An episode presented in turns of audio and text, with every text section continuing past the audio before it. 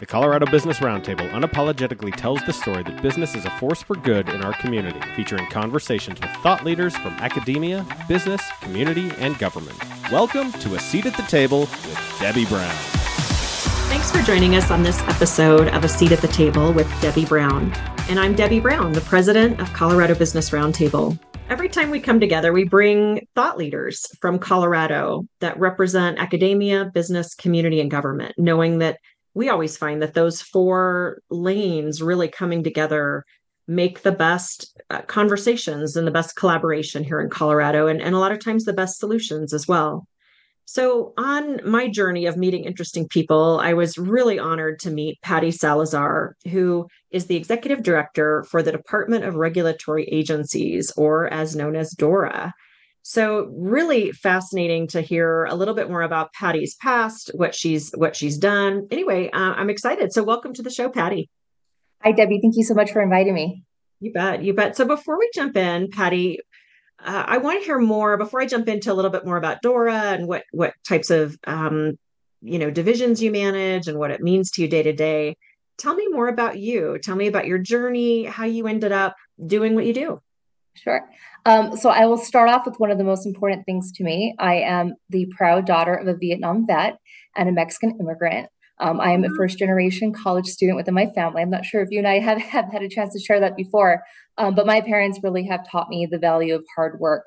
Uh, I originally grew up in California in a predominantly Black and Brown community, and it wasn't until I got much older that I had really recognized a lot of disparities that existed among communities. And so that really fed my passion around advocating for public policies that promoted access and equity, especially as it relates to economic opportunities for, for people. Um, and so I have spent more than 20 plus years in the legislative and regulatory space, primarily on the financial services side.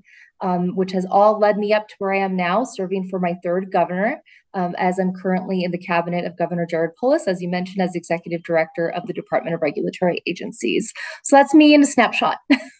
Nice, nice. And I love that you actually start with your why on why something like the, you know, these roles drive you. We've come from different places, Patty, but I think about my parents' roots are from rural heartland America where you know my mom didn't have an indoor toilet until she was done with college as as her first gen. And what that meant to me and my trajectory and my dad also serving in the military. And that was his ticket to a better life was his military service. So sometimes we can think about um, you know we we have such different perspectives from where we come from but then it's fun to find commonalities too to what drives us.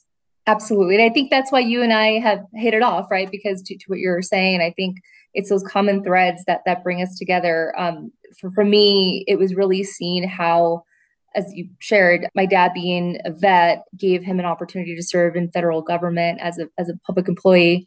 Um, that really provided that foundation, that stability for me to even pursue my education and become the first in my family to get an advanced degree and ultimately led me up to an opportunity to, to serve in um, a position that um, I actually consider a dream job. That's wonderful. Well, we're glad that you're there. When I started researching a little bit more about what you do day to day, I'd love to hear more about that, even looking at the different divisions that you oversee, uh, the number of people, the number of uh, responsibilities that come with it. Give us just a sense, especially for people who might be listening today who don't really know what the Department of Regulatory Agencies is. Sure. So the Department of Regulatory Agencies is commonly referred to as DORA.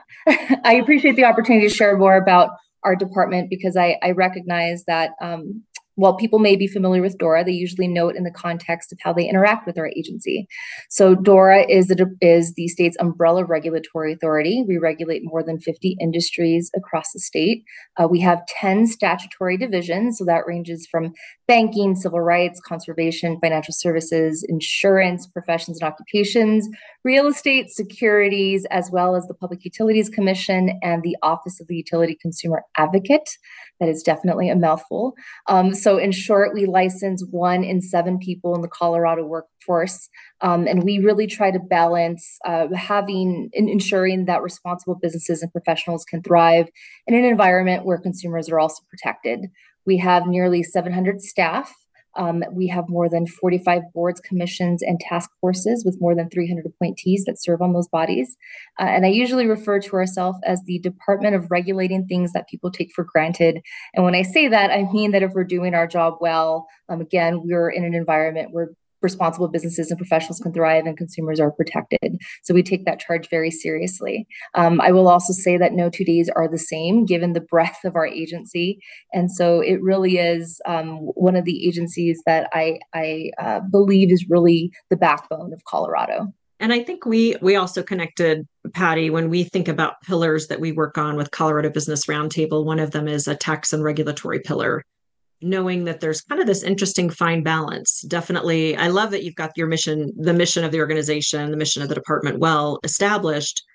But it's interesting to think about how the right amount of regulation, um, what, what's the right amount that's appropriate. And in you and I collaborating, or some of my um, large employers also giving some feedback, it's nice to strike that right balance which i think is is probably as you look at other states see how other states do it finding that right regulatory balance where as you said good businesses can really really thrive but you weed out some bad actors is that really kind of the goal that definitely is the goal. And we also try to make that balance very specific to the industries that we're regulating, right? We can't, we recognize that there may be some harm in some specific industries that we have to be mindful of.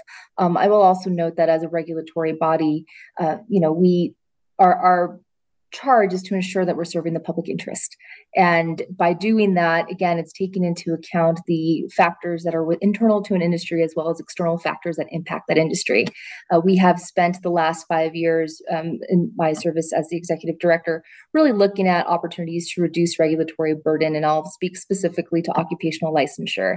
Again, we license more than uh, 50 different industries on the individual side. Um, so think of your healthcare professional all the way to your plumber and your electrician. Um, so we've been looking at opportunities to increase mobility uh, when I say that, I mean for individuals that are licensed in different states that are looking to relocate to Colorado, we're trying to make that process less burdensome as possible so that we can make sure that Colorado is an attractive state for folks looking to move here, as well as putting them into the workforce as quickly as we can while ensuring, again, that they're qualified. Um, I always say that our regulatory landscape is as safe as um, the individuals that are in it. And when I when I mean that, I mean it's also looking at opportunities to uh, look at scopes of practice. Are we looking looking at how we're coordinating with higher education and with our workforce, with our workforce entities to make sure that we're uh, reskilling and upskilling individuals, especially as the market transforms itself with technology and whatnot. So um, we've also been looking at opportunities to reduce regulatory burden for individuals that are in the military or their spouses or veterans that are looking again to relocate to Colorado or for individuals who've been formerly incarcerated that are looking to reenter um, the community and, and trying to get them appropriately put back into the workforce, um, as well as new Americans. So, so, whether it's immigrants or refugees that are coming to our country, uh, making sure that they're skilled and qualified, that they do have opportunities to enter our workforce. Yeah, it sounds like we've got some commonality on a lot of those fronts. I think about the work we're doing sort of in this workforce lens as how do we reduce barriers to entry, reduce barriers to opportunity, and then even like create efficiencies to speed them up. So, not just reducing the barriers, but speeding up opportunities. So, um, i think even learning that is is amazing on your leadership there patty. All of that comes with challenges i would guess especially working in a large entity you know working in government and this is just my my bias but what are the what are the challenges perhaps with moving at the speed that you want to move and how how can um, folks be supportive of of helping you move more quickly on finding those opportunities in my role as the executive director, I wouldn't necessarily call it a challenge, but one of the areas of awareness that I constantly have again is the breadth of what we do under this department's umbrella. Um, but we have such a great team and such a great division leadership across the entire agency that I know we're working as productively as we possibly can. Again, in the past five years that I have been at the agency as the executive director, no two days have been the same. And so when it comes to opportunities for the business community to engage with our agency, I will say there's plenty, right? There's plenty from the rulemaking process um, when we're promulgating either emergency or permanent rules. Um, most of those are usually triggered by changes in legislation. Um, so that leads me to the second opportunity when it comes to the legislative session that we all are engaged in from January through May. Uh, opportunities for us to stakehold legislative concepts that either industry is looking to introduce w- with the General Assembly, um, making sure that we're at the table if it does impact any of the industries that we regulate, since we'll have to operationalize many aspects of what that would look like if it is impacting the regulatory framework. Um, and then, you know, just the most basic relationship building that we have uh, when we're not in a legislative session, but when we're when we're out in the community, um, I do want businesses to consider us as an educational resource um, for them, uh, particularly for small businesses in the state. Um, I will use one example. The Office of the Utility Consumer Advocate is the state's ratepayer advocate for um, for agriculture, for residents, and for small businesses. And so there's a really, you know, one one small example of how we do have a direct connection to the business community.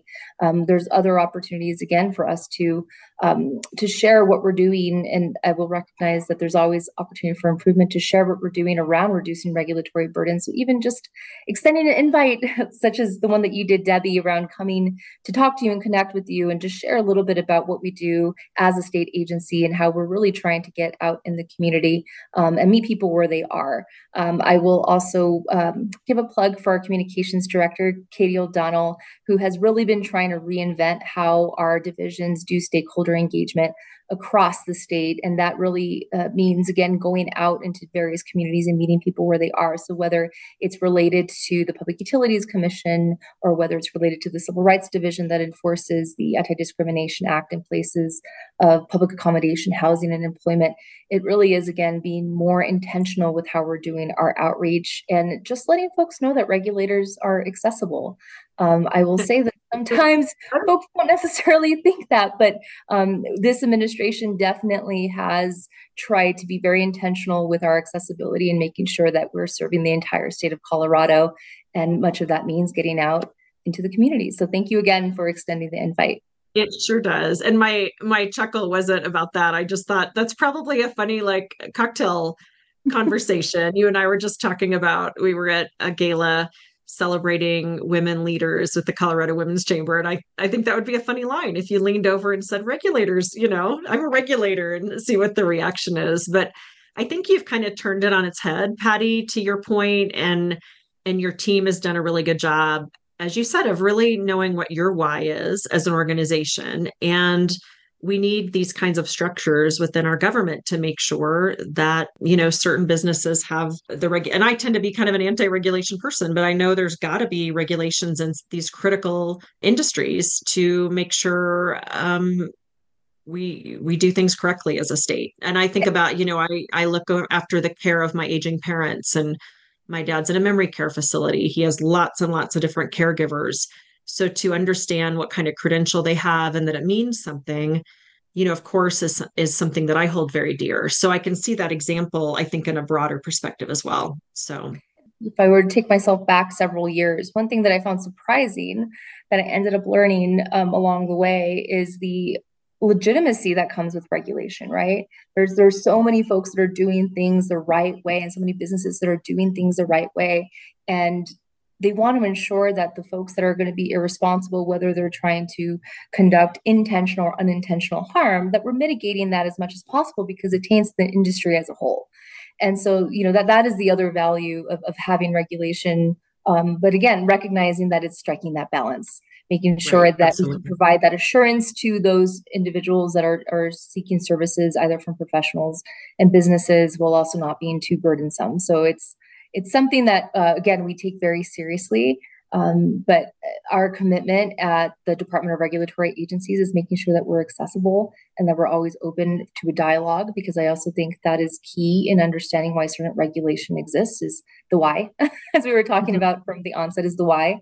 Um, and I should also just note that a lot of what we do when it comes to regulation, it really is because the General Assembly has created laws for us to set up that regulatory framework. And um, our responsibility as regulators is to operationalize said laws. Uh, but there's a process, right, when it comes to the rulemaking process and ensuring that we still continue that public engagement under the Administrative Procedures Act to make sure that we're hearing from those directly that are going to be impacted by our regulation and take that into account as we're promulgating these rules. And uh, we're grateful that we're able to collaborate with you when I bring um, concerns or different folks from the employer community to the table with Dora. Feel like we've always got an open door, which I really appreciate, Patty. Um, to wrap us up, what if you had one thing you wanted folks who are listening to this and, and the folks who listen to this podcast are our partners from again, you typically large employers, executives from academia, business, community, and government. What's the one takeaway you'd want them to know about about Dora? Thank you, Debbie, for that question. Um, you know, there's just again so much that we do under our umbrella, so it's really hard for me to pinpoint just one thing that I would want folks to walk away with. Um, but I do encourage um, you know, folks in the business community to familiarize themselves with our department. Again, I think most people think of Dora in the context of their own um, interaction with our agency. So if they're a realtor, they think of us as just doing real estate, um, or if they've submitted, you know, a comment to the Public Utilities Commission, they think of us and just in that context. And so uh, we do so much. Um, and we are committed to being an accessible regulator, a transparent regulator. Um, and, you know, with that it has to be said that uh, even though we may not always agree on a position, we'll always agree to have an honest conversation. Um, and we are committed to ensuring that we're a resource to the, the business community as well as to consumers. Um, there's a lot of opportunity that we have to partner to make sure that we're serving the public interest, and we are fully committed to being present in that partnership with you all. Patty Salazar, the executive director of Dora, and Patty, do you have time for two quick lightning round questions? This is sure. like the fun part. Okay, awesome. Uh, the first one is What is your favorite binge? It could be a book, a podcast, a Netflix series. What would you say is kind of binge worthy for you? on a personal note, I would also have to do a plug for libraries. I have the honor of serving on the Denver Public Library Commission.